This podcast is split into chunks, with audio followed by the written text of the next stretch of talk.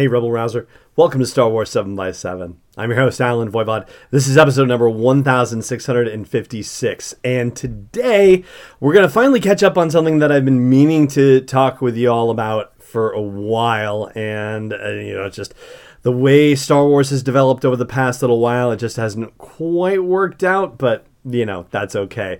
It's always a good time to talk about the Disneyland and Disney World attractions that are going to be opening as part of Star Wars Galaxy's Edge, the enormous park expansion that's happening. It's going to be opening later this year at Disneyland and possibly still in 2019, but toward the end of the year at Walt Disney World. And a few episodes ago, we talked about an interview that Bob Iger did with Barron's Magazine, the business publication, and we talked about, in particular, his comments about the Disney Plus streaming service and about how Star Wars will play on it from a content perspective. Well, that was only half of the discussion. The other discussion had to do with Galaxy's Edge, and in specific, the tour that folks from Barron's got from the fine folks at Disney and what they were able to tell us about Galaxy's Edge. And so, over the next couple of episodes, we're going to be talking about Galaxy's Edge and recapping the things that we know about this new attraction that's opening, this new land that's opening with multiple attractions. And in particular, we're going to talk about the attractions themselves, the two major attractions that are opening at this new Galaxy's Edge. So, from Barron's magazine, here is the description of one of the attractions Millennium Falcon Smuggler's Run. They say in this attraction, Hondo Ohnaka, a pirate, has cut a deal with Chewbacca for the use of the Millennium Falcon, and the visitor is the pilot. The attraction entrance will be subtly marked so as not to disrupt the look of the land. The ship interior will be familiar to even casual fans of the films, down to the 3D chessboard where Chewie lost his temper during a match with R2D2. Visitors will fly the ship in groups of six and see the real time results of their actions, such as knocking over a spire during takeoff. The flight will be different for each visit. After a ride, the visitor might, say, stop at Oga's for a drink and be told something like, The boss isn't happy about how you brought the ship back. And this is part of an interactive story building experience throughout the land that visitors can opt into or out of. Now, that last part about the interactive elements, we're going to talk about that more in a future episode as we continue our deep dive into Galaxy's Edge. But as far as the attraction itself goes and what we just got from that description, first of all, the fact that Hondo Ohnaka as a character has survived this long is a credit to his skills as a pirate and survivor. I mean, all the way from the Clone Wars, working through the Rebels era and into the Resistance era, I mean, that's quite a lot of time for Hondo to be doing his thing. And so, you know, that's a good sign for the character in general, but also for Star Wars fans. Even if you haven't had any exposure to Hondo Ohnaka as a character, well, it's something that you are definitely going to be in for a good time. Let's just put it that way. All right. Hondo is definitely a very fun character. And yeah, I, I think probably as a scoundrel, you know, nobody's going to top Lando Calrissian and no one's going to top Han Solo, but you know Hondo is probably in a top five conversation of entertaining scoundrels in the Star Wars universe. So I think that's a, a great thing for him to be a part of this whole thing. And then there's the whole thing about this being a group of six for each ride. First of all, it creates a very intimate environment. And the fact that there's going to be real time feedback on your performance means that everybody's going to get to do something on this ride that's going to be some sort of interactive user experience and it's not just going to be limited to one person where it says the visitor is the pilot. It's not going to be just one person and the other five are sitting back not doing anything. I mean i can't imagine that that's really going to be the case. No everybody's going to have to have some particular thing that they're going to have to manage while they're on this ride, this attraction, this experience. And that is very cool and something that, you know, we need more details about pronto. I'm sure we'll get them. Actually, you know, who knows? Celebration, again, may end up being a fantastic place to reveal some of this information, but I have a feeling it's probably more likely to be at the D23 Expo instead, because that's definitely more about the big Disney brand and about the parks, and that's where the big Galaxy's Edge reveal happened last time. So, yeah, I would expect more information to be available there necessarily than I would at Celebration per se. And then there's the other ride, which is the Rise of the Resistance ride. And we have details about that from the fine folks at Barron's as well. Here is what their report is on it. They say visitors waiting in line for this attraction will wind through highly themed interiors that evoke rundown rooms the Resistance has repurposed as a base for operations against the First Order.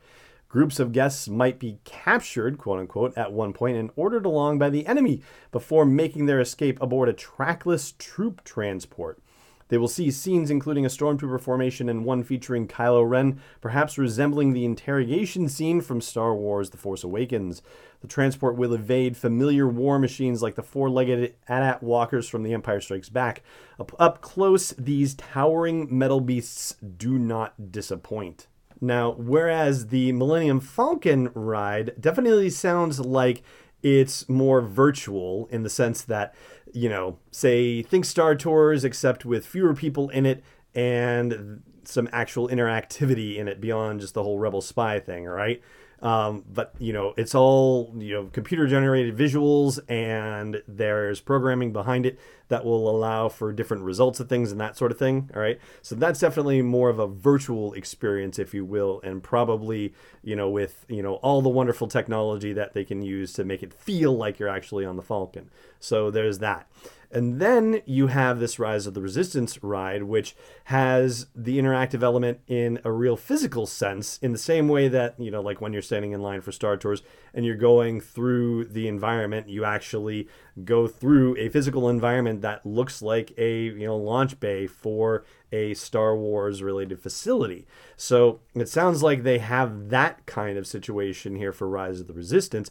And the idea of having the first order show up. Presumably it's the first order right? The enemy showing up and escorting you out of line. Well you know that could just be integrated into the experience itself where they just kind of drop a door somewhere and segment a group of people off and say you know that's it you're you're going this way. And that could just be part of the experience. And then getting to a troopless uh, trackless troop transport excuse me that would be the actual you know coaster thing that you get on. And then you know it like being able to maneuver you around and give you a crazy experience like that and that seems like it's much more of a tangible environment where you're actually in a you know physical coaster type of situation where you are getting man- manipulated more than just you know a motion kind of ride. And especially because they're saying that there are AT-ATs there, there are Imperial walkers there, and saying you know up close they're pretty amazing. So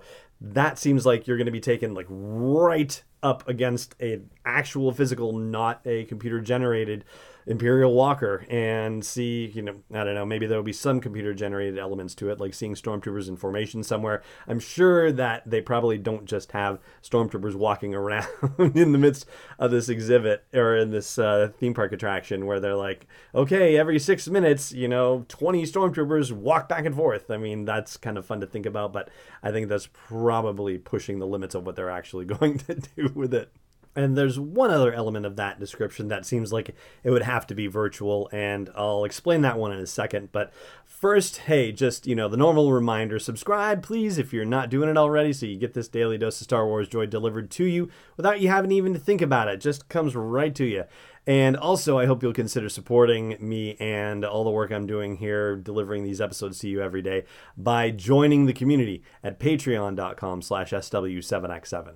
So the other virtual thing has to be the encounter with Kylo Ren, right? I mean, you know, it's one thing to be able to, you know, see a dude standing there dressed as Kylo Ren, but if it's an interrogation room like that, you know, it's probably going to be a little bit scarier and a little bit more compelling if they've got Kylo's face on a view screen and he's able to do, you know, like the crazy like reach out and you know maybe grab the trackless troop transport right? Like to be able to hold it in place and you feel the vibration. I'm thinking of how he froze poe dameron's blaster bolt in place and you know that same kind of thing in the you know kind of intensity from the interrogation scene is certainly possible as well. Maybe it's you know arriving in a similar room or something like that. But um, you know if you're on a big troop transport that room certainly didn't fit one. So you know, it seems like they're going to have to rejigger things a little bit somehow. But i have a fair amount of confidence that they're going to be able to figure it out. So that is going to do it for our look at you know the updates from Barron's magazine on the two main attractions at Galaxy's Edge, and we will talk more about Galaxy's Edge and the developments that have been underway over the next couple of episodes. For today, though, that is going to do it. And thank you so much for joining me for the episode as always. And may the force be with you wherever in the world you may be. Podcast is not endorsed or sponsored yet by Lucasfilm Limited, Disney, or 20th Century Fox. It is intended for entertainment and information purposes only. Star Wars, the Star Wars logo, all names and pictures of Star Wars characters, vehicles, and any other related Star Wars items are registered trademarks and/or copyrights of Lucasfilm Limited or their respective trademark and copyright holders. May the force be with them. All original content is copyright 2019 by Star Wars 7 by 7 We hope you love it.